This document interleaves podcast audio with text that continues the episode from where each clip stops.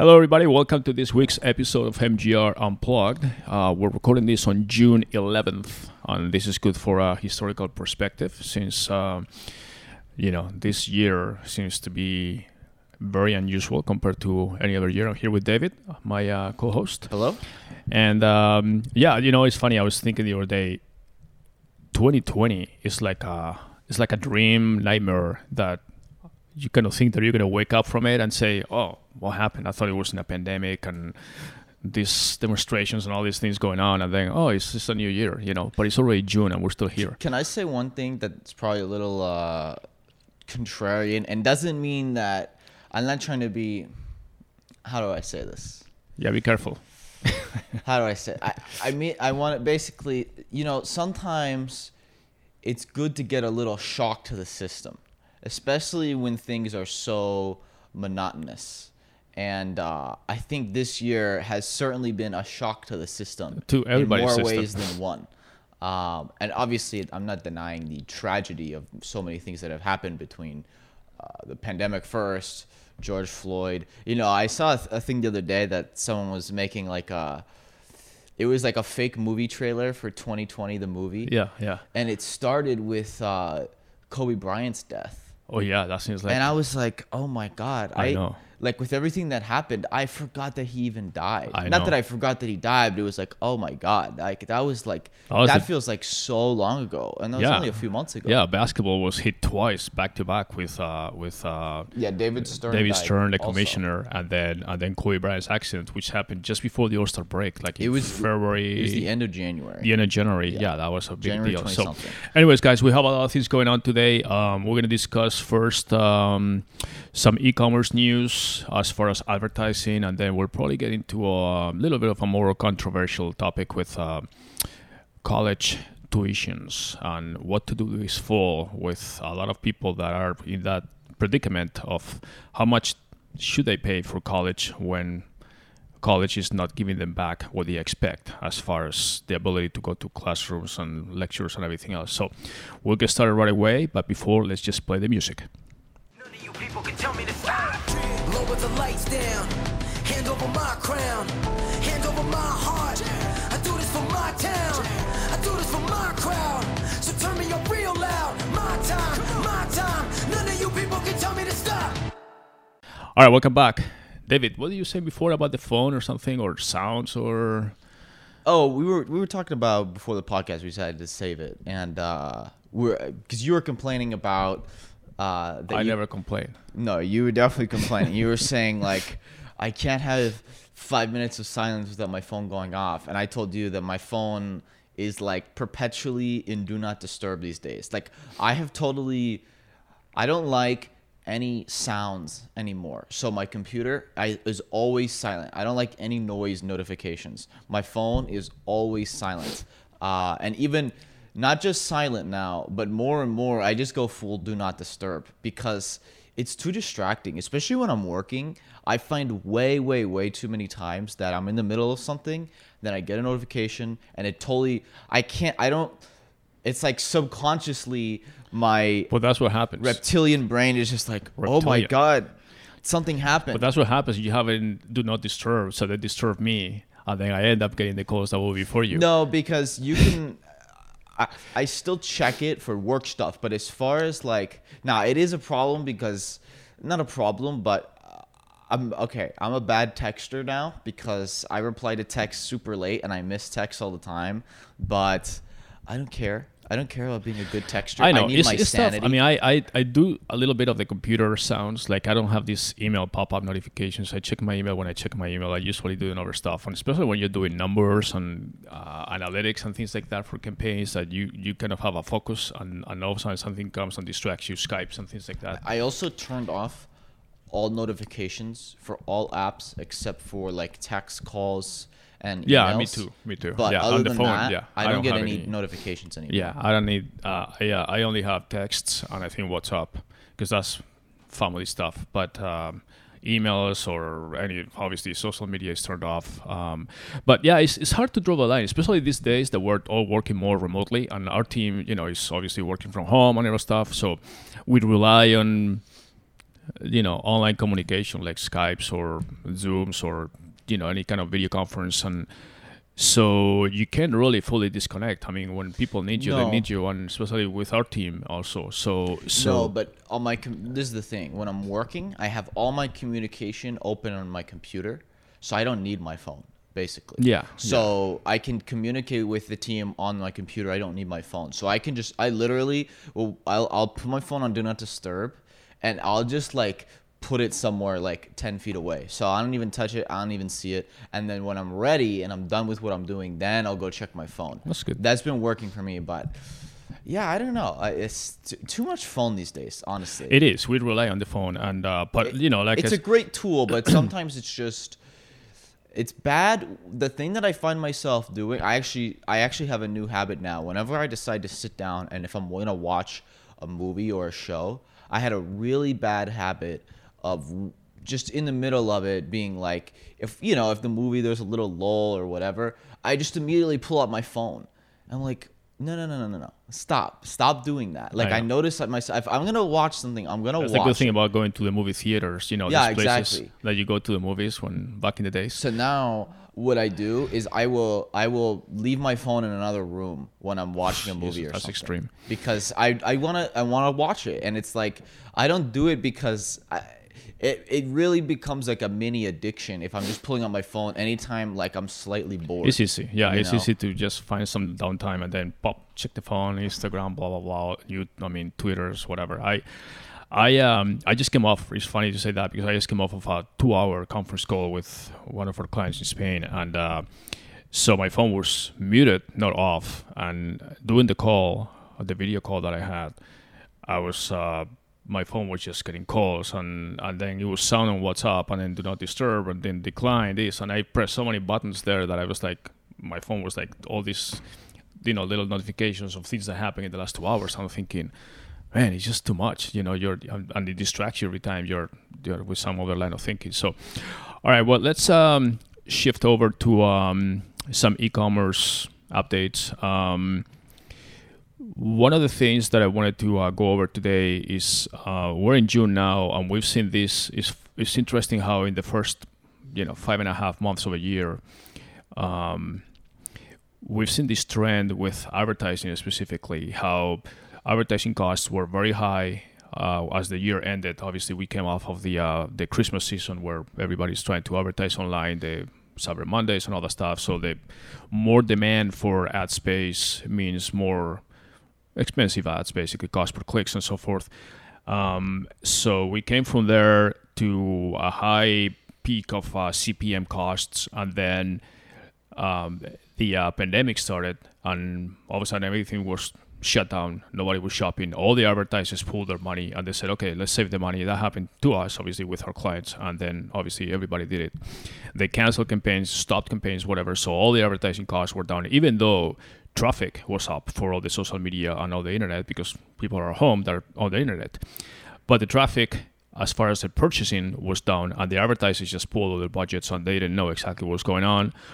And now we're seeing the opposite, where um, after everything is kind of settled, and we kind of have an idea what's happening, and people are saying, okay, well, now we need to be online. If we weren't online before, we need to be online to be able to sell. Otherwise, we don't have a future. And those that were already online have a little better picture saying we need to double down and basically just try to dominate this sector now because what we expected in our online transition from retailer, physical retailer to online to, to go over the next, you know, two to three years now is happening like this fast.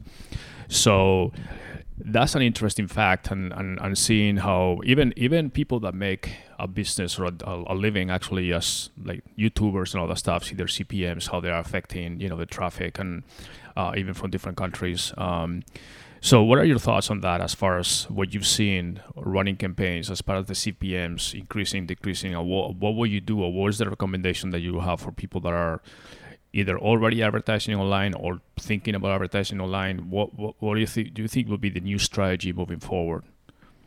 the new strategy. Uh, that's a different topic. As far as the ad rates go, um, yeah, March saw a dip, basically because one, you had all the retailers who pulled all their ad budgets. because they don't have customers. Um, and then a ton of uh, travel industry also pulled their ad budgets, which is a huge advertiser, especially on the Google side. Less so on Facebook, but especially on Google. Um, and then just a lot of companies generally, basically, you know, when when the second there's a recession looming, everybody cuts ad budgets. That's like one of the first things that gets cut. So in Right. March we saw the cuts, but then especially for e-commerce.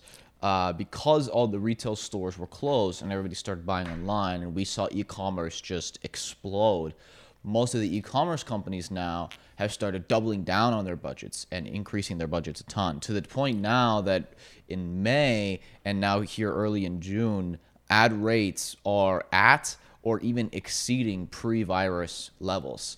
Um, so really, it was like a minor dip, and then almost like the V-shaped recovery, but in ad rates too.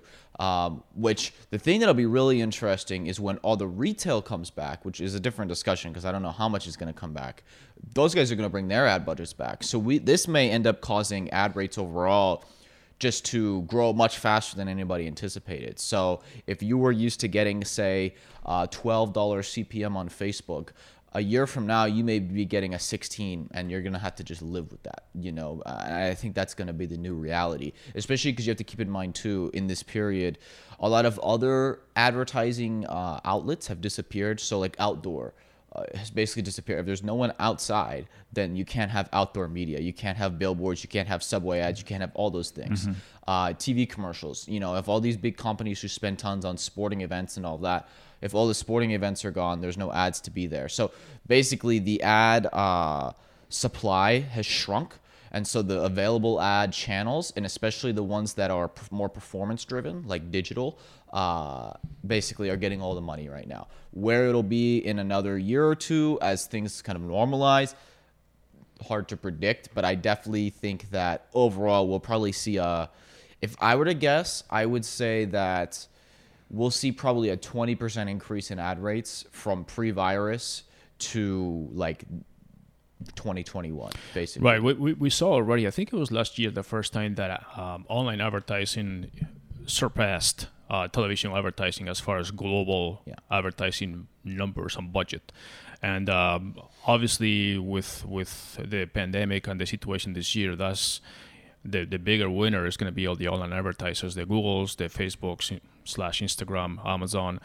oh Uh, and that's the other one amazon ad rates have Oh. spiked completely Well, I because mean, everybody's buying on amazon every- exactly. now obviously sales on amazon have gone up a ton too but ad rates on amazon are obscene right now i mean amazon well, goes they, they have become the uh, de facto store for everything. I mean, they even Amazon obviously had to even change their prime rules as we discussed in different shows to to say we're going to prioritize first necessity type goods. And Yeah, not the they other don't do stuff. that. But They're back to they don't do that now. anymore. But they did it obviously at the beginning just to prioritize things that were uh, you know extremely you know demand and needed and all that but stuff. my point is that on Amazon, uh, whereas Facebook, I think uh, it's hard to. I don't know the across the industry g- globally, but I can see through our clients basically ad rates. Uh, ad rates have probably gone up roughly twenty percent from pre-pandemic, um, and now on, on Amazon, it's easily doubled in a lot of cases because Amazon goes by cost per click, not CPM, and I've seen many of our clients where they were paying two dollars a click and now they're paying four dollars a click. Right, I mean which- that's insane. Which in reality, what that effectively means is that you have a certain budget for the month for advertising online. right, you Um, get half as many clicks now. Exactly. You, you, Now- your buying power has decreased by 20, 30, 40%. Now the conversion rate of those clicks. Here's the thing. Uh, People are spending that money because people are the conversion rates on Amazon have gone up a lot too. Because basically now people don't have a choice of okay, because if a lot of people kind of look online for a product and then maybe go to a retail store and then they decide okay maybe I'll buy it on Amazon maybe I'll just buy it in the store. Now they don't have that. Now they just go to Amazon and they just buy it on Amazon. Um, that has increased the conversion rates a lot. Obviously, overall sales numbers on Amazon have skyrocketed. So, um, for e-com in general, it's been a very good time. The question is, you know, where will everything be a year from now when things are normalized? Um, that's a, a major question that we don't really have the answer to. It, it, it also Wow. matters how much retail comes back. I wrote in my newsletter this week that this idea of a retail comeback I don't know. well, know. I mean, we already know some stores are not coming back, and and not just retail. I mean, even um, things that are not retail, like advertising for restaurants or well, hotels. Or I mean, I mean more in the e-commerce context of Mm-hmm. like, how will e-commerce sales do once everything's back open and normal? Um, I think that basically e-com penetration went from 15% to 30% of the total pie as they call it of consumer spending. I don't think it'll stay at 30 but i think it could easily stay at like 25% which would be i mean more, not quite double but you know up 80% from where we were four months ago.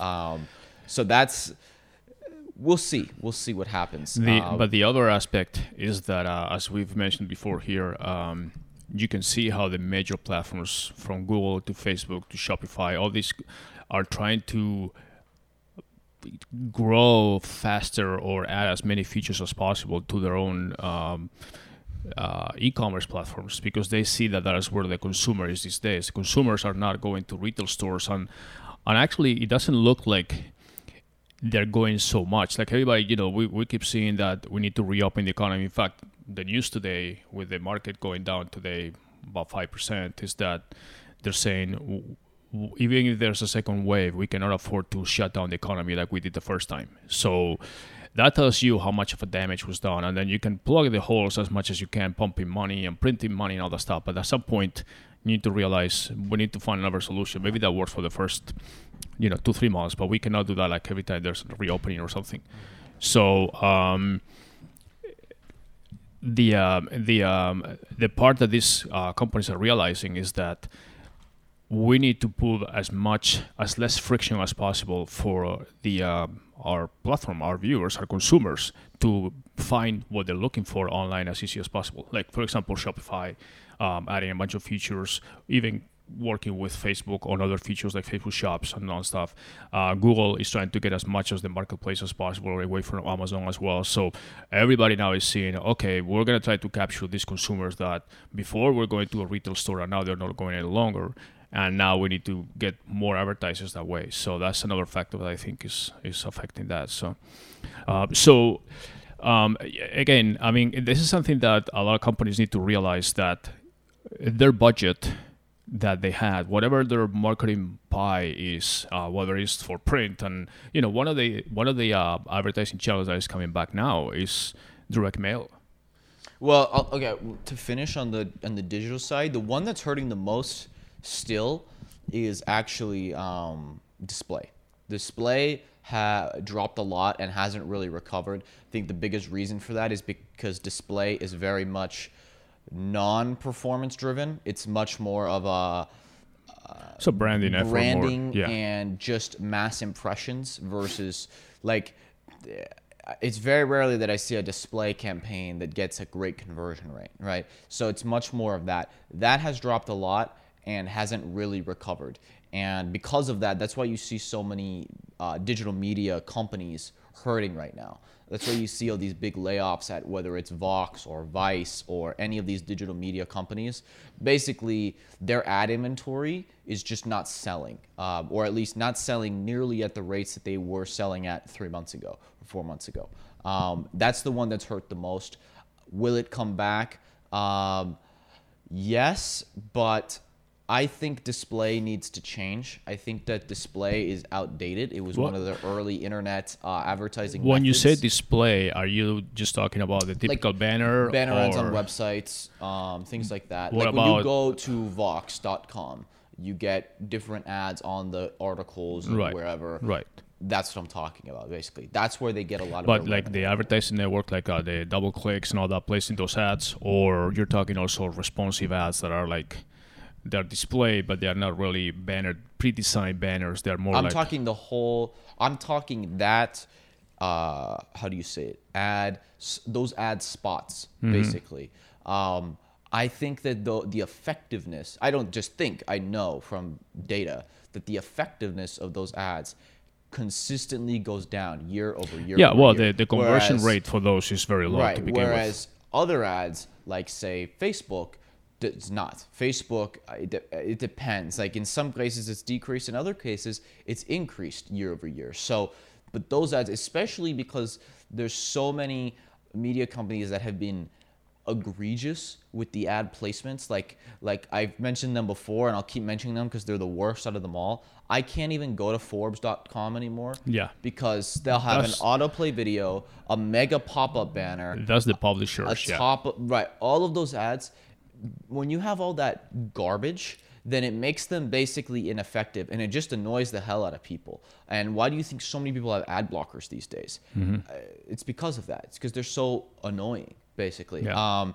though that ad inventory is intrusive and the I think continually the ads that we see, will be seeing work are the non-intrusive uh, value add ads that basically people want to see, not the ads that are just hey, here's a pop up real quick in, in your right. face. Well, you can see how you can also see how the uh, the demand uh, back in the days of ad space decreased when during the uh, crisis because you know as an advertiser as a publisher you have the option to have like five six different spots for your ads for the ads that you allow it to happen and then you can actually select whether you want the same ad to be repeated or not. And then there's many pages or many sites that you go and they have the same ad five or six times around the page. It's like wallpaper with the same ad in different sizes formats layouts and all that stuff and it's like way overwhelming.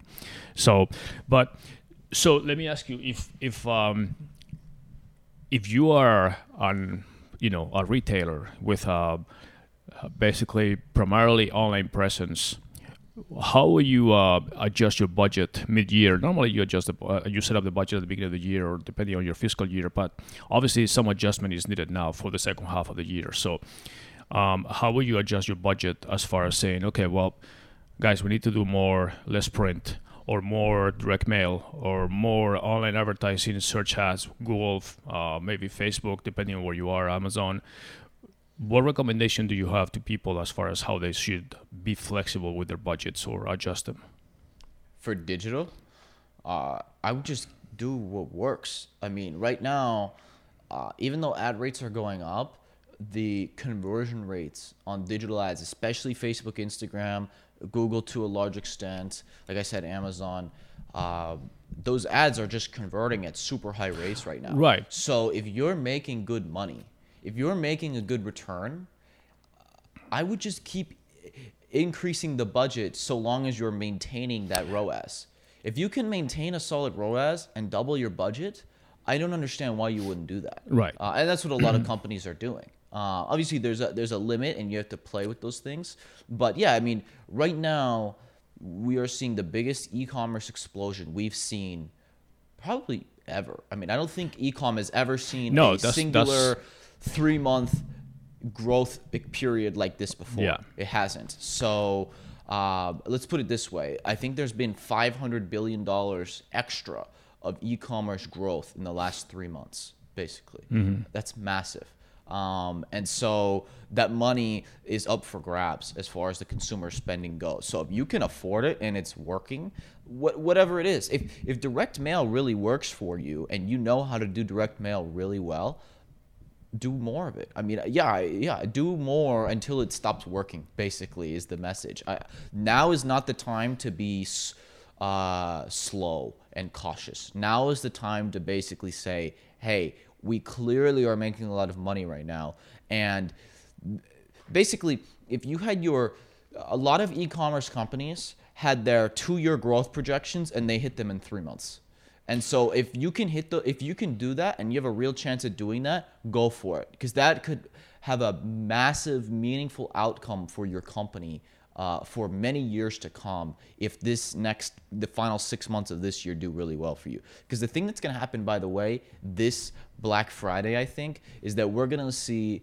I I think this year's Black Friday and it's Cyber Monday will be at least at least double what last year's was well yeah we, for we e-com. this funny you say that because we we actually did discuss this uh, back I don't know the time frame because it's been like a whole grayscale now but um, we did talk about Black Friday and the fact that we're not gonna have those crowds uh, flooding to the stores like like you know doorbusters and all that stuff where people are lining up you know I mean with all this social distancing in place and we're talking November December but still it's just not gonna go away. I mean, No, we're talking about a second wave maybe coming, and obviously it's flu season, and it's gonna be a little more Right. uh, challenging to separate the uh, COVID versus the flu and There's every symptom. things. Number one, we're already seeing with people going back out, and obviously the protests where you have mass congregations of people, um, and basically bars and restaurants opening, uh, just everything is basically kind of going back to normal now.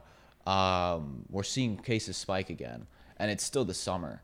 Uh, we'll see what happens. Obviously, uh, I think it's still going to take at least a few more weeks to really understand what's going to happen. Um, but then once the winter months come in November, December, uh, I think that we'll definitely see a spike in cases. And I definitely think that these retail stores are, you're not going to have a regular Black Friday for a retail store where you just have hundreds of people lining up and going. It's not going to happen. It's Right. not going to happen. No, I mean that's that's a given, and, and those stores that are not planning for that right now are definitely in denial because they think that oh we'll wait until you know Black Friday is the traditional weekend or the, the, the, the four or five weeks between Thanksgiving and Christmas is when the retailers get to compensate for any deficiencies they had earlier in the year as far as profits and. Uh, uh, this year is just not going to be so much foot traffic. I mean, it's just even even if the stores are fully open and everything, there's going to be such a constraint as far as social distancing and what they can do and all the masks and this and, and, and customers are just not going to be comfortable. Right. And by the way, not to mention that a ton of the retail stores are just going to be gone. Yeah. They're not coming back. Or fewer. I mean, uh, uh, either the local branch that you were used to going doesn't exist anymore, or it's just gone completely. Right, So- right. That's what I mean. That I mean, there just I think it was Tuesday or Monday. Uh, there was uh, I think it was Reuters or some some company did a, an analysis, and they estimated that by 2021 next year, that a third of all U.S. malls will be gone. Basically, Yeah. they will be shut down. Um, and so obviously malls are a big money maker uh, and big uh, foot traffic. Uh, uh, attractor, I should say, for Black Mag- Friday, magnets, Cyber yeah. Mm-hmm. Monday weekend, basically. And if a third of those malls are gone, people will be buying. Well, remember, some of the mall contracts for the smaller retailers are tied to the fact that the anchor retailer, the Macy's and the uh, Nordstroms and all Right. those are there. Once those retailers are closed or bankrupt or whatever, then that gives an, an out to the other smaller retailer that had a lease contract based on those being there, and that allows them to kind of break their lease and say, okay, well, these guys are out, we're out too. This year, So- we are going to see somewhere between 10 and 20% of all retail stores just disappear this year.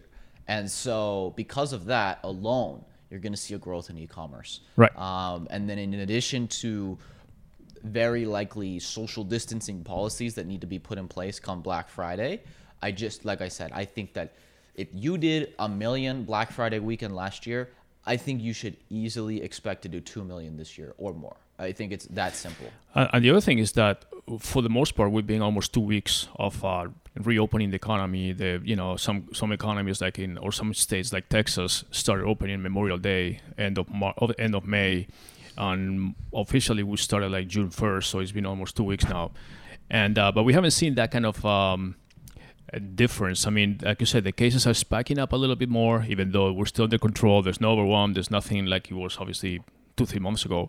Uh, but Yeah, but I think they're not. They don't care about cases anymore. They just care about deaths.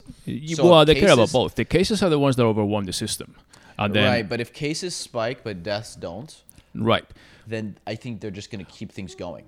Uh, sure, yeah, they will keep things going as long as the cases are manageable. The thing that killed the system is that when you have a lot of hospitalizations, and then some of those, a percentage Right, of those go to the intensive care intensive care units, and you know having a respirators, blah blah, all that stuff is what overwhelms the system, the emergency room. So cases, just like you have the flu, okay, they I know. I, I mean, It- that's a. di- It's a different topic of the public uh, opinion on the shutdown because it's a.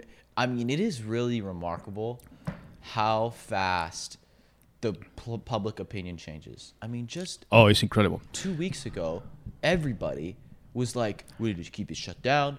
We can't be opening too quickly. It's irresponsible. You need to be self-disciplined. Just stay home. Be responsible." And now, all, all bets are off. No one cares. Yes and no. I mean, virus, we'll for for for going out and on your own thing, like people were. I mean, in Arizona, we were so we were not so severely confined, but in places like New York and other states, but even they in were. New York and New Jersey, Yeah, New Jersey lifted everything. New Jersey said, "We're back to normal, baby. We're done." Well, yeah, but but the thing is, when you, it is one thing that the state says, okay, we need to reopen and all that. In Texas, it's the same thing, but the beaches and all that stuff in California. But, let me finish. But the the challenge is that when you ask actually ask people saying, okay, will you be uh, willing to fly? Mm, no, I don't feel safe in a I plane. I don't know. We'll see. Will you be willing to travel to? Um, listen, we ju- uh, listen. I, I'm not trying to be uh, political, but you had basically tens of thousands of people getting in groups together for protests, and those were the same people saying two weeks ago we need to stay home. Yeah, I mean that was an exceptional case with the Yeah, protests but and all that uh, stuff. exceptional. or Non, uh, I understand. I'm not saying that the protests aren't right. I totally agree with the protests, but the virus doesn't give a shit about your. No, no, I know, I The know. virus just says, "Oh yeah, baby." yeah, it, it is on or off, but uh, um, you know they they consider it differently because you are like outdoors and I don't know. It's just it, Uh, yeah. mindset is different. If but out, outdoors, is I agree. Outdoors is different than indoors, but you saw the pictures. No, and the I saw that, videos. but- I mean, but- when but you're shoulder to shoulder with ten it's all it's all about confidence. I mean, people feeling confident, and you go to protest, and then you mean feel confidence? well. Meaning it's not about confidence. The virus doesn't care about your confidence. I know the virus doesn't, but it's the people uh, the people's attitude. So when you ask the same person that could be demonstrating peacefully somewhere, saying, "Okay, Black Lives Matter" and all that stuff, all very nice outdoors, shoulder to shoulder with another person that he or she thinks is safe or whatever, that same person you ask him, and he's been already in service and they say, "All right, will you get on a plane and travel on vacation to go three hours away, whatever, in Florida or something?" No, I, I, I don't feel safe traveling just yet. Like somehow being in an airplane confined with air recirculating and all that stuff. We'll see. I'm not not, I'm not sure about the flights, but I'm saying uh, it's amazing how quickly people went from it's irresponsible to be opening this soon to screw it back to normal. Well- like, I mean, it really just seems like the the far majority of people are at this point just saying, "I don't care anymore. Whatever." I don't. Yeah, I, I think it's not that radical, but it also doesn't help. And I want to I want to deviate too much from the e-marketing part, but it also doesn't help when, like earlier this week, the WHO came and said, "Oh well, um, asymptomatic case, a- asymptomatic cases are not uh, rarely are the source of uh, contagion or something." And then the CDC says, "Hey, wait a minute, no, that's not true." Yeah, Like- I couldn't like- believe they said that like, because it was I mean- based on a very small study. Right, but the thing Ah. is that if we've learned something from the last three months, is that nobody has a fucking clue of what's If- going if, on. If we learned anything in the last three months, is don't touch, trust anything that right i mean it's like it's like everybody has a different opinion you you read different headlines and news from even different countries Oh, and I different know. Governments everybody headline. has the whole opinion I'll see one headline that says, uh, literally, like yesterday, I was reading, and it was basically like it was. I think it was was it Texas or Florida? It was one of the two, and it basically says, uh, I think it was Texas, and it says Texas has been open for weeks, and basically they've been fine, nothing's happened, and the next one says. Texas hospitals re third day in a row with record they, they cases re-engage their emergency procedures. Yes. literally like back-to-back headlines. I'm like, so which is it? Is it totally fine, right and or the same is thing back to emergency. like the who was saying no asymptomatic people are not really a source of contagion and all that stuff which basically was the reason why we said okay even if kids are but not we don't know that. Well, I know, but that's what they said. This is WHO, okay? And they even retracted their comment later, saying, "Okay, we need to be more careful how we phrase this because They because the based it off CDC, the CDC, study, I know, was- but the CDC said no, that's not true. The WHO is saying yes, that's the case, and then they said, well, uh, it, it's not exactly. Is that it's people that may not have the virus and may not have symptoms, but they if they had the virus but they have recovered and they don't have symptoms, and they, they start I mean, convoluting the It's answer. the same thing with the uh, hydroxychloroquine. Yeah. I don't know what the answer for that is because I see one day I see, oh, it doesn't work at all. It's a total sham. And then the next day I see, oh, in France, Yeah. uh, it works tremendously. And basically, this drug s- saved France because now they opened it so any doctor can prescribe it, basically. They don't need any special permission uh, and they can just write a prescription. Which is. I, I don't, I really don't Right, know. I right. see uh, every day I see about hydroxychloroquine. Half the people say it's great, it works, and the other half people saying, "Oh, it's stupid, it doesn't work at all." It's the same know. thing with the uh, social distancing. They say, oh, 1.5 meters or 6 feet or 2 meters, or it really doesn't matter, like we saw with the protesters. It's, the mask is the important thing. Or maybe they say, oh, like schools are reopening, and we're going to get into that topic, but it's like, uh, gloves are not needed, but yeah, they, they have to have distance and masks. Ma- The kids do not need the masks. It's like, oh, what the fuck? It's like, it's so freaking convoluted. Nobody knows what to do. Restaurants, the same thing. They're opening, and they say, okay, you can open at 30 40% capacity which is basically like a suicide pill for all these restaurants Yeah. because they're not going to be making any money with 40% capacity. And then it's like yeah but the people that go to the restaurant they can sit down and eat and to eat they don't need a mask but when they're not eating they need to put the mask on. Some of them require you like a face shield even. And then they say and every time you get out from the restaurant to go to a bathroom or something you need to put your mask back on and, and it's like oh well so much for going and having fun in a restaurant or eating or being socially engaged if i'm going to be like a freaking robot there with all kinds of things you know? So it's not that easy but um uh, but, but the main thing is that it looks like when you do like there's constant surveys and studies that you re- read on the internet stuff and obviously they are all very contradicting but it seems like people It, it they- ultimately seems like, thankfully, this virus was not as bad as we thought it might be. right Basically, right uh, and it was very highly contagious more than any other virus that we've known or more than the flu whatever not as lethal for the average person unless you have pre-existing conditions so you were older and things like that so it, it wasn't well, it was lethal, but it wasn't as lethal as we thought it could be. right Basically, right uh, and that's it. I mean, and, and then we know We didn't. Now, I want to say, I've seen a lot of people p- playing hindsight here, and it's very easy in hindsight to say, "Oh, we shouldn't have shut things down as severely." oh yeah i agree i agree That's stupid. Yeah. Okay, because what if it actually was way worse than we thought? Because if, if it was the opposite, and it, the virus actually was way deadlier than we thought, and we kept things open, we could have seen way more deaths. and, and then and then you don't know. I mean they, they're blaming and again election years are the worst for any kind of uh, situation because the, the the press tends to push everything one way or the other depending on which side they side on they side with. But um, you know they were blaming the uh, the government for not shutting fast enough and now it's like okay well we shut the economy for too long. Now they're saying if there's a second wave, we're not going to shut the economy again. We're going to take measures or whatever. I mean, there's countries that never did it, like Sweden and all that stuff. And whether it's correct or not, it's a different lifestyle, different uh, everything. So maybe it works for them, which really didn't seem to work that well as far as cases or deaths and all that stuff. But you know, it's a smaller country with a much more spread uh, population. But but really, like you said, it's Monday money, Monday morning quarterback. Yes, I mean, it's people, 100% Monday e- morning. everybody is trying to just predict what is happening in the past. That's very easy. Okay, I'm not. it's a contradiction, but yeah, I know. I know very well the things that have happened. I just don't know what's going to happen. right and the same people who same with the stock market right Yeah. there's lots Oh, of yeah. people now who are saying it was so obvious that the market would stay going up because the fed was going to do this and it's like you didn't know that it's like Right. where were you when the market was down 30% in two weeks Well, I mean, it's- okay it's, like it's always easy in hindsight to say those even things. even these financial sites like the Yahoo Finance or uh, CNBC and all that stuff, they use the, the same headline. I actually do it in the morning. It's funny because they have the pre-market, and they say the futures, and they say um, futures um, looking um, like increasing 200 points or something with uh, uh, good prospects for the future of the economy reopening all that stuff and then all of a sudden the futures drop 200 points because of something and they said the same thing just they changed the headline oh futures are looking down based on the prospects of the economy not opening uh, fully as expected or not res-. it's like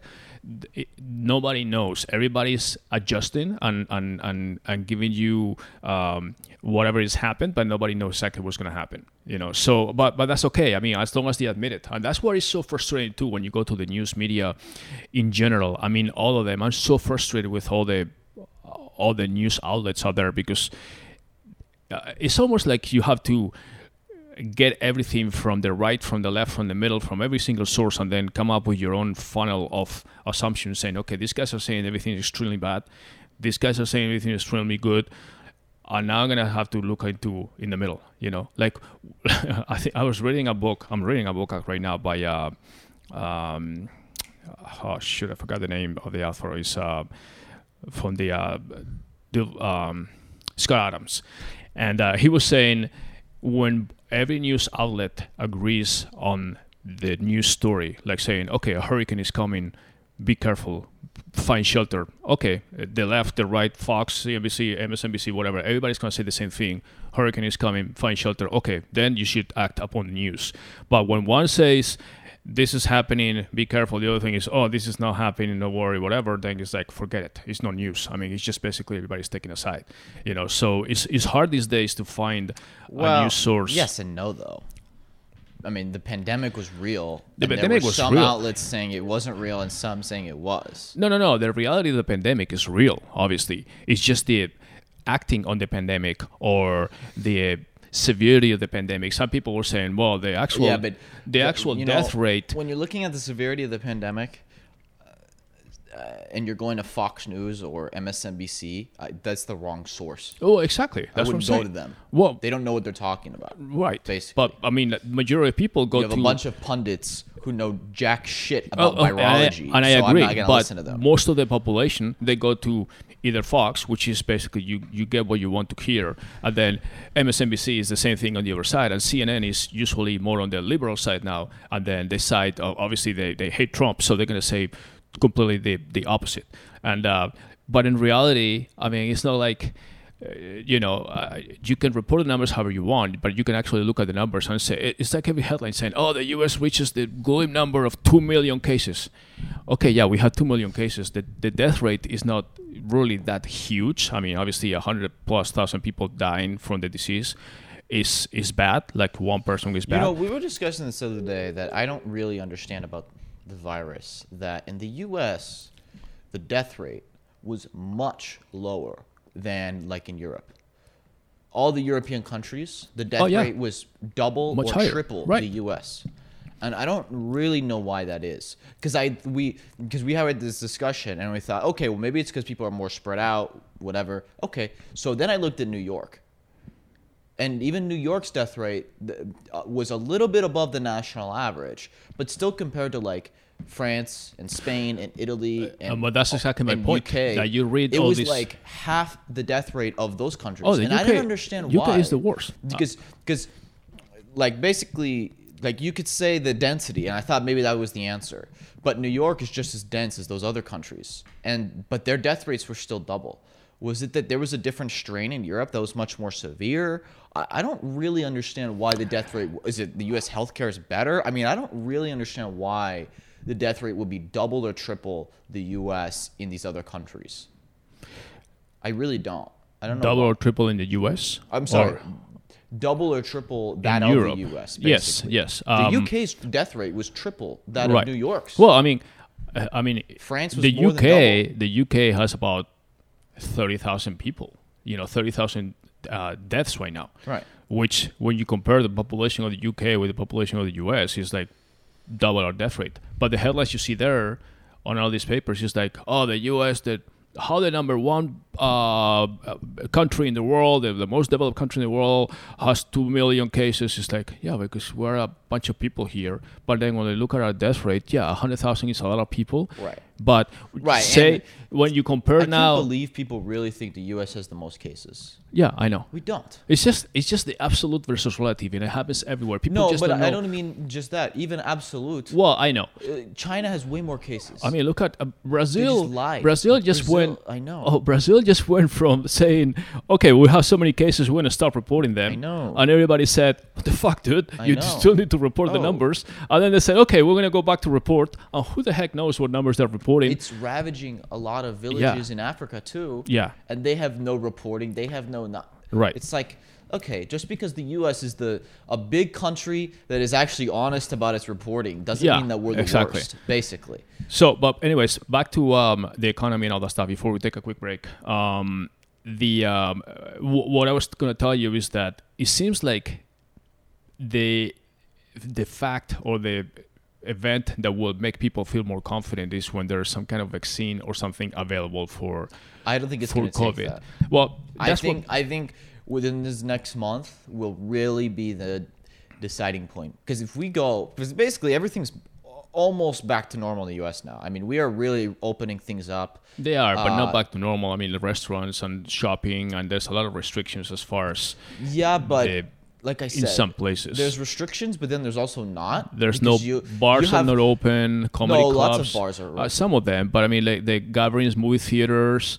Okay, Um, I know, but you it's it's a juxtaposition because you can't go to a bar, but then with you can't go to a crowded bar, but you can go to a crowded well, but look at sport And events. so- same thing. I mean, it's right. But my, my point is that things are really opening up now in the U.S. Um, and we'll see what happens in the next month. If things go get bad again, then uh, I don't know what's gonna happen. But if things stay how they are right now and keep opening up, and then okay, we have a spike in cases, but not really deaths or not really a ton of hospitalizations, then I think people won't care anymore. But let me let me ask you a question. This is something some, something that I really wonder. Like gathering places where people gather close close proximity, like sporting events. Obviously, we see NASCAR races. Basketball hasn't come back yet, but it's going to be without spectators. Every sporting event is going to be. Baseball is probably not going to come back. Basketball may have spectators actually. They may. They're thinking about it, but we don't know. Um, the uh, football, we don't know. Anyways, all these things, they say that to be safe, there's going to have all these restrictions and probably no people. Even even in Europe, the same thing. All the European leagues are back in place and they have no spectators or anything. The soccer leagues and everything else. So the, but they they say the spike in cases. I mean, what how severe that has to be that i mean doing doing flu season for example which is majority of the football season all that stuff people gather in stadiums it's cold as shit in most of the country they're there with the snow and the cold and all these football games that we see especially as we get closer to the winter like thanksgiving christmas i'm sure there's a spike in cases of flu i mean you see people that are there like some people Yeah, are like this is much more deadly than flu. well i well it's much more contagious i'm not sure about deadly Oh, are you kidding Um, me? It's way more deadly than flu. Well, I mean, like I said, I mean, you have sometimes 60, 65,000 yeah, but people. those numbers are wrong. Did but you see that? but Yes, no, no, they're real numbers. No, but, no. Did you but- see the report that it was Scientific American that basically said uh, that, like in the U.S., the number that said like last year sixty something thousand people died of flu. They said that's not true at all. They said that the CDC very often, and it's been known for years, greatly exaggerates flu deaths because they want people to get flu shots. Okay, well, that's a whole thing. they That's- said that they think probably ten thousand people a year. Die Okay, well, that's another point. If if we can even trust the numbers from the CDC, you know, now they're coming up with the exaggerate or whatever. But the point is that No, people- but it's much more deadly. well, we- but but the- I, I don't. I'm not saying people that die. I'm With- people people that get it. Okay. with, with basically very simply, even if the number is right, sixty thousand people died in, the- in the flu, of the flu last year. Okay, that's with we had no restrictions whatsoever. We had massive shutdowns and still over hundred thousand died in the Yes, U.S. So but we also it's much but but we also don't have a vaccine. We have a flu vaccine every year. Okay, Yeah, so even even with a let's, let's say that the number is true or correct and it oscillates between 20 30 40 60 40 whatever depending on the strength of the flu season but we have a flu season over the world that comes and goes and all that and then we have a vaccine that is given every place they say okay flu shot flu shot whatever and Yeah, you still have 60,000 not everybody people. gets the vaccine. okay I, that's the point When was the last time you got a flu that's the vaccine? I don't get it. Okay, but exactly. No, I know. No, that's the point. But there is a vaccine. Now, the other thing is how many people will get the COVID nineteen vaccine when they do it, or if it'll be combined with the flu, because it's at the end of the day, it's another coronavirus, which is a respiratory virus. So, but but the thing is, when what I was trying to come up is that when they have all these sporting events or any type of event where people gather together, the reason why there's more flu cases is because yeah, people gather together, they breathe these over things, they have contact. We already know about washing our hands, sanitizers, touching things. You know, all the stuff in the winter is normal because there's much more flu going around. So when the coronavirus, if there's a spike now because we're starting to open the economy and we have demonstrations and things, or maybe sporting events, whatever, and it comes back, okay, well, how bad is it? Is it something that is manageable? Yeah, okay, we have so many more cases. We don't That's what I'm report. saying. We'll find out. We don't report cases of the flu every day. We don't see, oh, we have 300 cases of flu today. Oh, 400 cases tomorrow. Oh, for the month we have 2,000 cases. Okay, we don't report that. Okay, so well, we do. Uh, you don't see that in the news every day. No, you don't see it in the news. Okay, we say okay. This th- you see sometimes. Oh, this year's flu season is gonna be ter- terrible. Blah blah. Everybody needs to get the flu shot. Okay, fine. You know, we, we hear that, but you don't in the news every day saying with a little chart, 300 today, 400 of tomorrow. Oh, obviously, Of course. because it's a known entity, a known event that happens every year, and that you need to load up on vitamins, some eat But healthy that's and all the that stuff. thing that in the U.S. every year millions of people get the flu. Not that many people die from it. Right. So we'll, we get into a situation where we say, okay, well, millions of people will get some kind of uh, COVID 19 uh, infection. Few people will die, which is basically the case. How many more people than the 2 million that are reported have gotten COVID 19 that are not reported? Because a lot of people, I talk to a lot of people that say, I think I had it. I Um, yeah, felt like but this. that's you know. Okay, well, w- there's no way to test it. There was no way to test it before. Um, but I, think if I had to guess, maybe there's actually three million cases right. instead of two. But it's not like oh, 20 million people have And, it. I and don't don't you think think so. now that we have more testing available is also a reason why we have more cases reported? Because before they were unreported. Yeah, of course you have more Right. testing. Right, Like- of course. But I mean, uh, I that- mean, it's like if you have a freeway and that's why I don't think that there's way like I don't think that there's actually 10 million cases. No way. right, but the the mortality rate. We know the people that died of coronavirus or COVID nineteen because they go to a hospital and die, unless they die in some other place. But for the most part, the death rate is a more known number than the contagion rate or or, or you know cases rate number. So if, if you are on a freeway and everybody's speeding, but you don't have any traffic cop trying to control the speeders or anything, it's like, oh, everybody's obeying the speed limits. All of a sudden, you put a cop there with a radar gun, and it's like, fuck, 20% of the people were going at the speed limit. Okay, we have 20% of the cases now before we had zero, just because we're testing now. Okay, so with the COVID 19, it was the same thing. In the beginning, there was no testing. I mean, there was basically no testing in the world. So a lot of people had the cases, and then they were like, they thought it was a flu. Some people said, "Yeah, I thought I had, I had this kind of dry cough. I, all of a sudden, I felt like shit on this and that, and then it kind of went away." Or I got off the plane and I had this thing. We don't know. Maybe it's just a typical flu, cold things, or maybe they have a light case that was not that severe because their body was more able to fight it. You know. Now that we have more testing, everybody's basically can go to their drive-throughs or clinics or whatever. Say, "Hey, I feel bad." Yeah, you have it, or no, you don't have it. It's different. So there's more numbers. So that's what I'm saying. That when the numerator or whatever the, the cases increased is not so much a bad thing. It's just that we're testing much more now. As long as the death rate decreases, which is where it's happening, and then we get to a place where uh, we're kind of comfortable being uncomfortable, thinking, okay, well, yeah, I have the same case of getting COVID nineteen as as if I were getting uh, a severe flu or whatever, you know. And it's just a matter of whether I decide to take a vaccine or not, or you know, any other thing. So.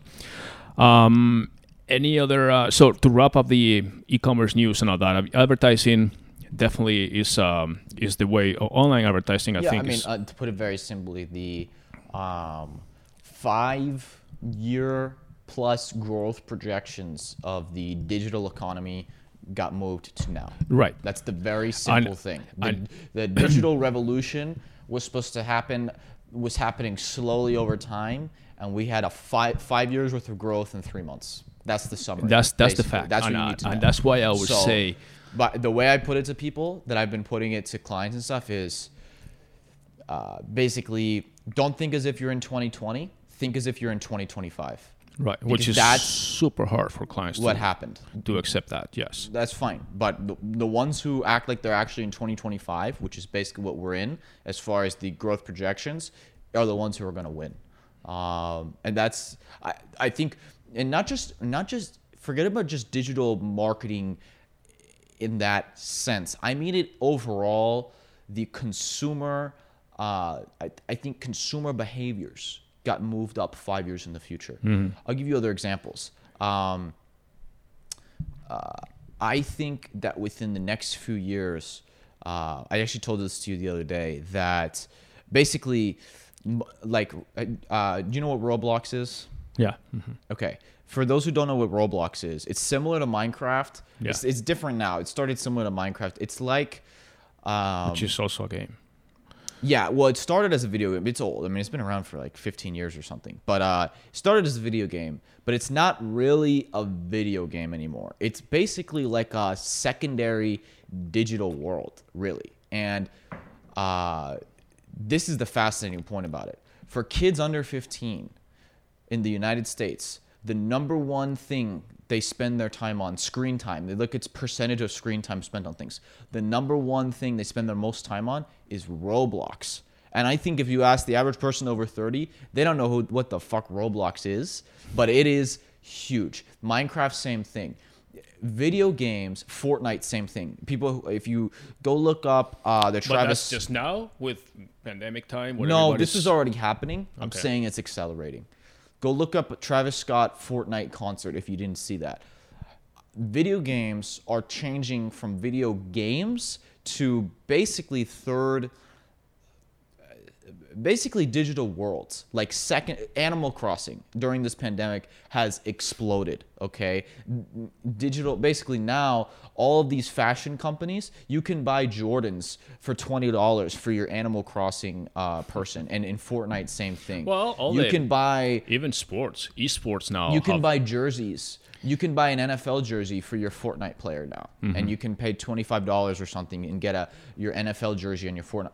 These things are happening. It's uh, people are calling it kind of the metaverse, which is basically the secondary digital world. Mm-hmm. Right. And I think if you had told anybody a year ago that people in their 40s will be in the digital metaverse, they would have said you're insane. Yeah. And I think that they will be. I think that everybody will be by 2025 in some type of digital metaverse, basically. In the same way that older people said they'll never be on Instagram, and now everybody's on Yeah. Instagram, it's gonna happen. Well, the the uh, esports, as you know, now you have a lot of people that are participating in Well, games. and- esports grew. You know, the funny thing about esports that happened during this pandemic too is it grew a lot too. Why? What's the difference between esports and regular sports? Regular sports, you need to be in person. Esports, you don't need to be Right. in person. So Not to- esports saw no. and the other big difference is that is that esports like like I know for example in racing or in, in basketball and all that stuff you see people that are okay you need to be a good race car driver to be a Formula 1 driver but you don't need to be a good race car driver to be on esports and then you see celebrities and people that are racing with the real F1 drivers on Well, esports Well, you do. I mean, what do you mean? well I mean you need to be a good gamer and to more than a racer you know so they have all these Yeah, these it's a different skill set. Exactly, exactly. So you see a lot of people that are playing with famous or currently active Formula One drivers, like you see Lando Norris or whatever, that they are like big on esports and they are fighting with people that are good gamers on esports, but obviously will never have a chance to drive a real car. You know, so they have these races and then you have all these celebrities and people that are going like Mario Andretti. Mario Andretti is 80 years old. He'll never be in an Indy car. Yet they had the Indy 500 during the Memorial Day. But I think and, here's the thing. and he was racing there and doing very well, and people were like, "Holy shit, this guy's I I think that the the digital versions of real sports are not gonna be the esports, like NBA 2K, FIFA, F1. I don't think that's gonna be the big esports. It's just not. It's not. Those those are very very tiny in the esports world. They have leaks and everything now that are yeah, just as you look at ratings. The biggest ratings for the games are the number one by far is League of Legends. League Oh, of, yeah, of course. League of. Legends. To put it in perspective, uh, League of Legends. Then there's a game called Dota. There's a game called Counter Strike, Fortnite. All to put it in perspective, uh, in the United States now, I don't think most people are aware of this. The number two sport in the United States as far as viewership is esports. Actually, Right. The only thing that's bigger in the U.S. than esports is football. Still, it's Mm-hmm. bigger than baseball. It's bigger than basketball. It's bigger than everything, basically. Um, I think a lot of people don't realize that yet, and especially with the under 30s, Mm-hmm. which is the biggest crowd. Like with under 30s, do you know what the the, the sports rankings is? Under 30s, esport, football, basketball. The, it's number one is actually basketball more than football. Okay. And after that is esports. Okay, so basketball is still first. Okay. All right, we're going to take a little break and then we're going to come back to um, discuss the future of um, education. Oof. We'll do it very quickly, but yeah, we'll be right back. Thank you. All right, welcome back. Uh, David, um, this second half of the show, um, I wanted to um, shift gears really and talk about um, a little bit of education stuff. I, I have a few friends that are very young, college age, basically. And um, they are kind of wondering what to do this semester. I mean, we're in June, and they need to start making decisions as far as some of them, you know, don't really know whether they should sign up for classes or wait. Uh, part of it is they don't know exactly if uh, they're going to be in a classroom with, you know, surrounded by students, if they're going to be safe or not. The other part is basically if they are paying a full tuition with all the expenses or traveling to, you know, living on campus or something. Um, if then the school is going to say, "Oh, sorry, we government says that we cannot have classes yet, and then we need to have Zoom lessons or something," and then they're paying a full tuition in the tens of thousands or whatever, and they can't really afford it, and then they need to work from home or basically study from home. And the other option, or the other factor to that, is that most of the college students are financing or paying for their education with part-time jobs and things like that that are somewhere near campus or, even on campus. And now they won't be able to do that. Some of the stores restaurants bars whatever they work uh, are closed. So they can't really supplement their income or pay for any of the expenses with that income and then if they even if they try to work on campus with some of the jobs that are generated on campus if it's closed obviously they cannot do that either. So so you add the fact that they don't have any income or ability to make any money with the fact that that also in their houses you know with a zoom class and they say well i still have to pay 10 20 30 thousand dollars tuition. So i know you have also a lot of more friends and contacts than me in that kind of situation. What do you think is going to be happening you know in the next uh, semester which is basically starts in two three months when people need to go back to school or decide what to do. I'm talking mostly college obviously. Obviously high schools and things are different. Ultimately what dictates everything is what employers want.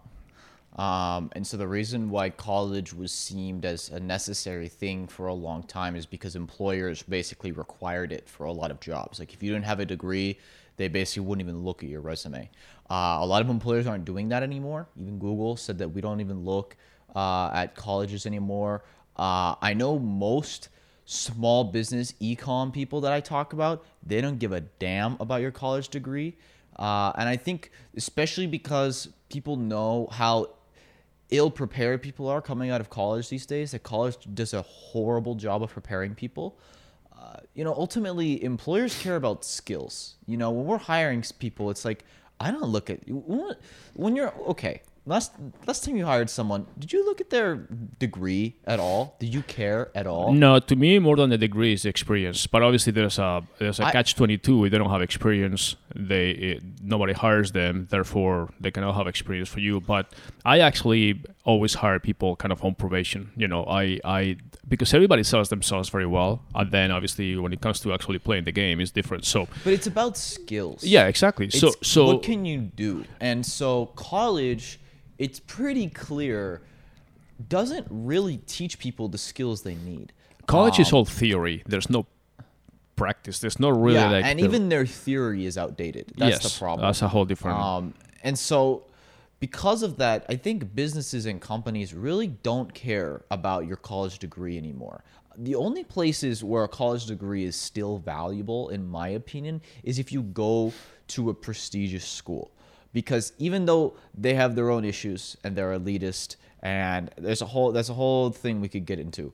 At the end of the day, if you have an Ivy League degree or a Stanford or an MIT or one of these top schools, you're gonna get a job. It's you're just gonna get a job because of that name, okay? But for the 99% of schools, they don't guarantee you a job at all anymore. And uh, or I- or if you're pursuing a career in some kind of like a lawyer, corporate Yes, you're- medicine, doctors. Yeah, and I Uh, even think uh, I even think there needs to be change there because, like, I mean, the fact that uh, I mean, we have a shortage of doctors in the country, and not and it takes so long to become a doctor. It takes so much debt to become a doctor. I mean, doctors for the first ten years of their career are just paying off their debt. So that's a whole other uh, rabbit hole. Again, we can get into. But for the general workplace. Like for the majority of people who are like business majors, communication majors, all types of things, and they're just gonna get desk jobs type things. You don't need a college degree. You really, really don't. You need skills, and there's way better, more efficient ways to acquire skills than colleges. Um, and I think that I'll just be honest with you. I just think that uh, all of these universities that have been spending so much money on administrative costs, on building new buildings, all this fancy, sh- unnecessary shit that has nothing to do with learning, are all going to be in trouble. I really So so. so why? And this is just in the U.S. I'm not so familiar with what's happening uh, with what's happening elsewhere in other countries. Um, but I know in the U.S. the cost of education has increased 10x compared to the cost of living. Uh, we, we, we know that in the US, healthcare and education are the most expensive, or the two most expensive um, factors for people's lives. But uh, even education is 10x, where uh, healthcare has increased about three times or four times compared to the cost of living, uh, adjusted for inflation. So, why are colleges more and more expensive? Why is tuition more and more expensive every year when really, as you said, and I know too, the college degree is less and less valuable every year Oh, for certain it's- careers? It's very it's, simple. It's incredible. It's very simple. There's basically two main reasons. Uh, the United States government many years ago decided we're going to guarantee student loans. Basically, every, I think most people know this. Basically, they guarantee a bank that they will get paid back by the government if the student doesn't pay them back. And that the student, if the student doesn't pay them back, that they will basically take the money directly out of their accounts even if they declare bankruptcy, it doesn't matter. The loan is guaranteed. So you, Mr. Bank, are guaranteed to get your money back. That is insane because then banks basically said, okay, well, we can just give money out to anybody. Because even if this person is getting a shitty degree that is not going to get them a job anywhere at some shitty college, we don't care because we're going to get our money back no matter what, backed by the US government. So they basically give loans to anybody and everybody. That caused an explosion in new students and costs. Why? Because colleges and academic institutions, they might pretend that they're for the good of the people and that they're great and nice and honest. They're not. They are greedy like everybody else. And they realize, oh, these banks will give out loans to anybody because they're guaranteed. So right now, our tuition is 10 grand. But guess what? If we made it 20, the bank is still going to give them the loan and we'll just make twice as much money without losing any other students. Basically, in any other business, if you 5x your costs without improving the product, Right. you're going to lose all your customers. Right. But they could do it because the loans were guaranteed and because there was this brilliant propaganda that you need to go to college to get a job. And it didn't help that corporations were requiring it basically. If you didn't have a grad uh, a bachelor's degree, your resume wasn't even looked at. You just get thrown Right. out. So all those things led up to basically college tuition's increasing. Where does that money go? Building huge buildings. I mean, look at all these campuses. They spend so much money building all this shit that's unnecessary. Administrative costs have gone up 10x. Go look at all these deans and all their salaries. All the deans of every school have multi, multi million dollar salaries. But that's now one of the things. Yeah. it's insane. You should see some of the salaries at some of these schools. I mean, HR people at a university make six hundred thousand a year. It's fucking crazy. Okay, they make ridiculous amounts of money. That's where the money's going. And then why are the degrees worth less and less? Well, because there's no innovation required. Basically, colleges haven't innovated in fifty years. And then number two what happens when you increase the supply? Right now in the US, there's about 20 million undergraduate students every year. In the 70s, there was about 8 million. So you've had more than double the amount of students. What happens when you increase the supply? The value of that paper goes down. So that's what's happening. The college degree hasn't been innovated on. There's way more people with degrees now than there were before, so it's worth much less, basically. And colleges have jacked up their prices because they can get away with it because they say we can take advantage of students and get away with it Well, and look like uh, the good guys. So that's one of the things. That's why. You know, they used to sell you like, oh yeah, college education is needed. It's just the personal growth and this and that. And then out of the blue, over the past quarter, be- between February and the end of the year, all of a sudden all the colleges closed and they had Zoom classes and all that stuff. That was fine for the two three months, but then all that stuff went out the window when they said, okay, what about the importance of college campus life and blah blah, and all this recruiting and everything that you do there? it's when all marketing. it's, all, it's all BS, marketing. of course. That's all it is. Of course. So so now again, going back to, you know, I think they thought that everything was going to be taken care of and solved by the summer, but it's not. And now the students are starting to make decisions, saying, okay, do I enroll for this semester? Do I actually go to the bank and ask for a loan? Do I decide to pay twenty thousand dollars for something that I don't even know? This the school is not even telling me at this point in many colleges if they're going to have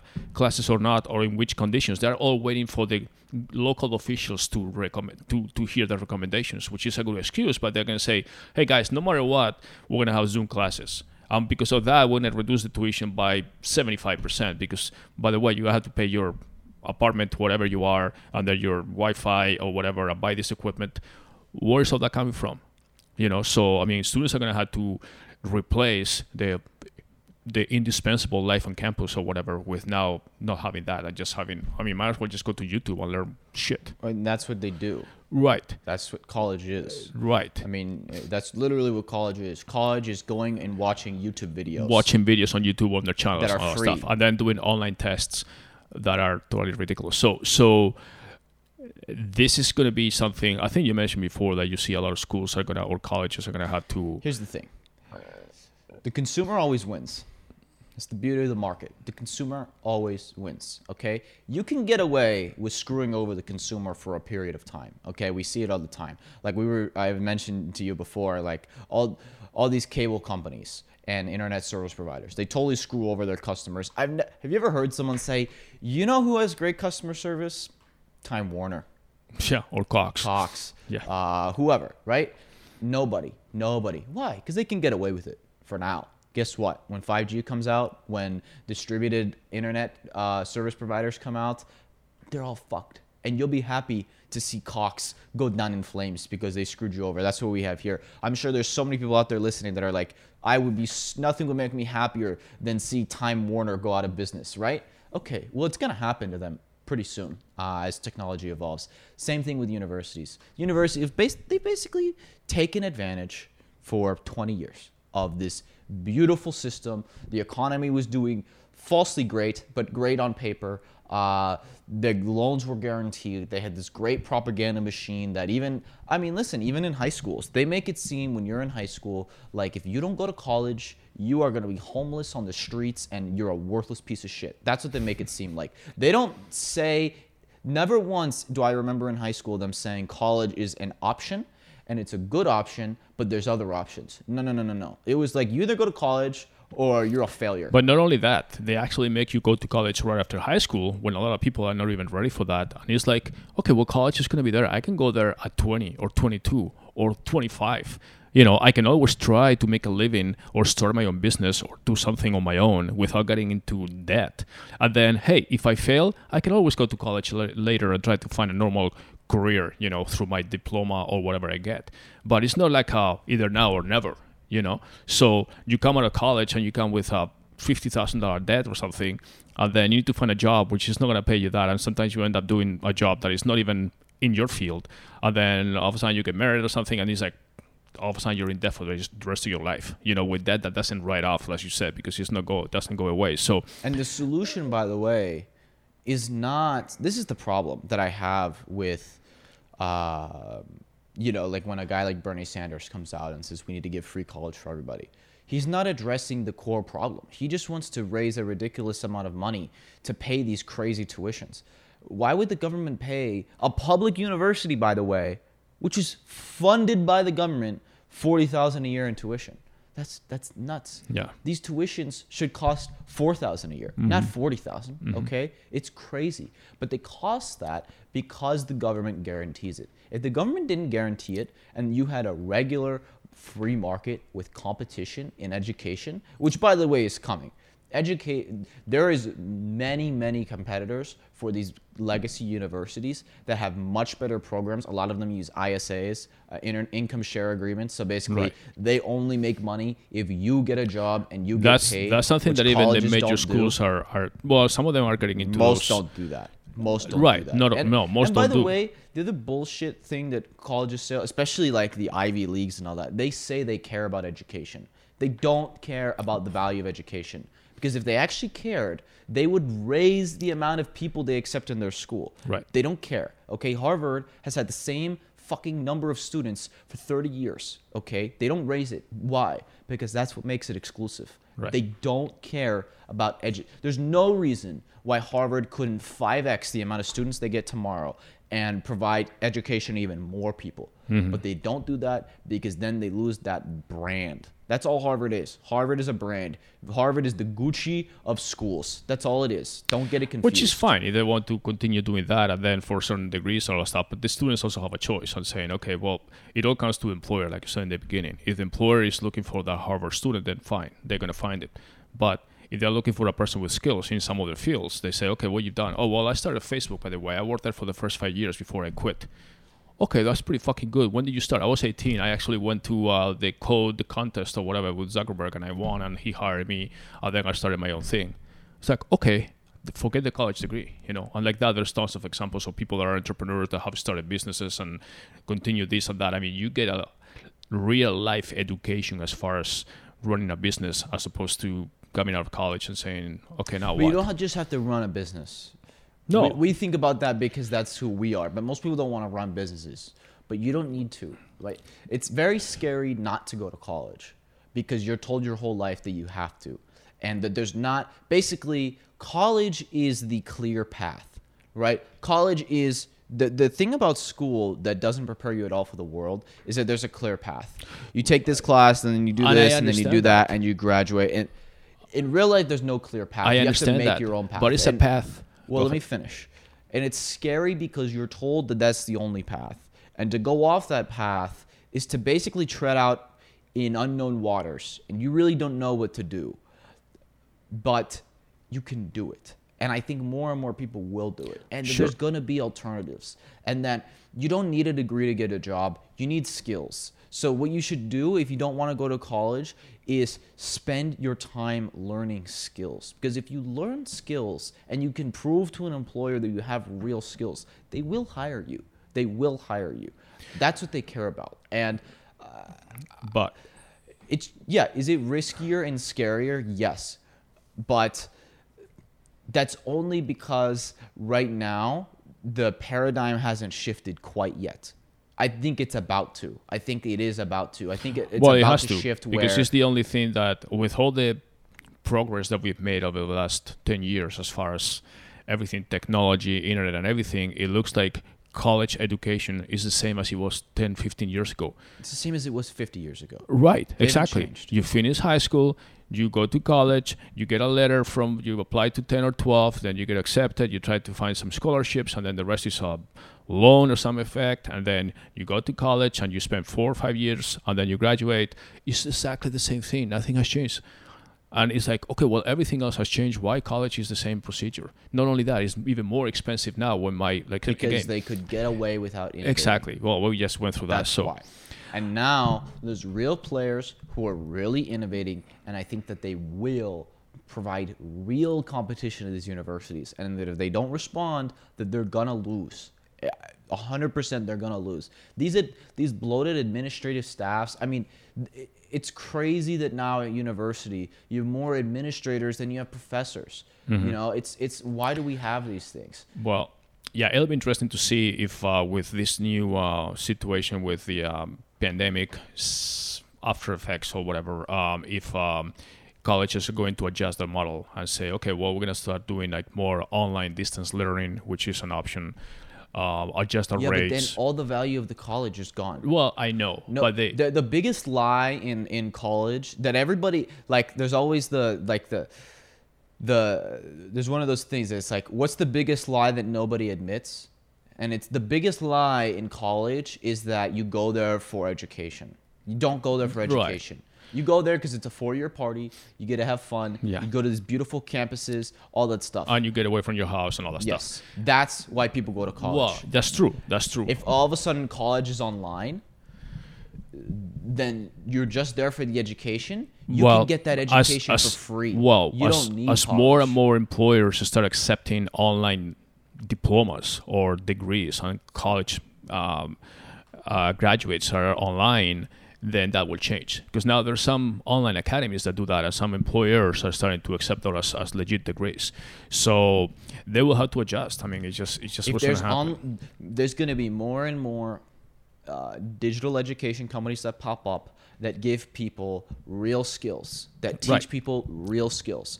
And when those employers start recognizing, oh, wait, I can hire this guy who went to whatever university and he has no fucking idea of what he's doing and I have to teach him everything. Or I can get this guy who he doesn't have a degree, but he went to this online certification school, and I know the people from that school because I've hired them before, or I've had a buddy at another company hire one of them Right. who has real skills. And he said he knew out of the gate. I didn't have to teach him shit. He just knew that he had the skills already. Right. They're gonna hire that person.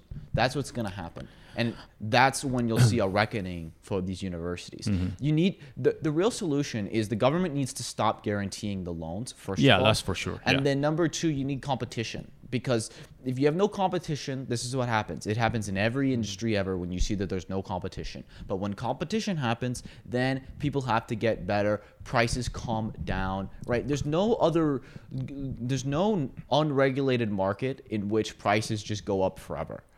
It only happens in these regulated markets where there's good intentions, right? The government did it with good intention. They guarantee the loans so that more people go, Well, go it's to not school. any- yeah, I But mean, then the the academia, who are supposed to be the bright haven of society, they're greedy fuckers too. Okay, Well, I they're mean, humans. if they I took were- advantage. That's what if I were a home builder and I say, okay, I'm going to give this guy a mortgage, and the government is guaranteeing the mortgage, and I can sell you the biggest house in the lot because it's like, okay, I don't care if it's a million dollar home and you can even afford it because if you don't pay me, guess what? The government is going to pay me. Then you deal with the government. And that's what's happening with college, which is really, really sad, and, and, and especially it's a bad situation for Imagine students. if the government came and to the uh, Ferrari dealer and said, "We'll guarantee you Ferrari loans." Okay, well they're just gonna start selling. Hey, do you have money? Do You have you don't have any money? Doesn't matter. Here, we'll give you a loan. Here's a Ferrari. You can't afford it. That's your fucking problem. Well, that's, what the next schools the next uh, recession will be with uh, student loans and um, car loans and everything that is basically loan markets for people that are extremely aggressive because they don't give a shit whether you can pay back or not. So, anyways, David, it's been um, it's been great. It's been almost an hour and a half, and we both have a lot of things going on today. So, um, anything else that you'd like to um, add to uh, this rant? No, we're good. No, don't Okay. go to college. It's scary not to, but you don't need it. Well, I mean, there's nothing wrong, really. I mean, there's nothing wrong if you don't feel comfortable or certain of what's going to happen in the next six months. Push it back, work, do something, be, be creative, come up with some skills for six months, and then maybe in January you can join the uh, spring semester or maybe the next summer. Just spend the whole year polishing your skills or developing some kind of um, skills in your own. And this is a perfect time because really it's not a last year. I mean, it's already a last year for a lot of businesses. So maybe you can. Uh, Not to mention, it's thing- never been easier to make money as a solo entrepreneur freelancer. Yeah, online. exactly, exactly. If you learn skills and then you just start promoting yourself, there's no reason why you basically. I'm not saying you're gonna get rich, but you could make a living for yourself. Oh, absolutely. Basically. Yeah. And there's no reason why you couldn't uh, if you put the work in and get the skills. I Yeah. mean, it's that simple. So, Yeah. anyways, but it is the, it's the unproven path, and that's what people are afraid of. Right. All right. Well, thanks everybody for listening, and um, we'll be back next week. And um, that's it for today. Bye, everybody.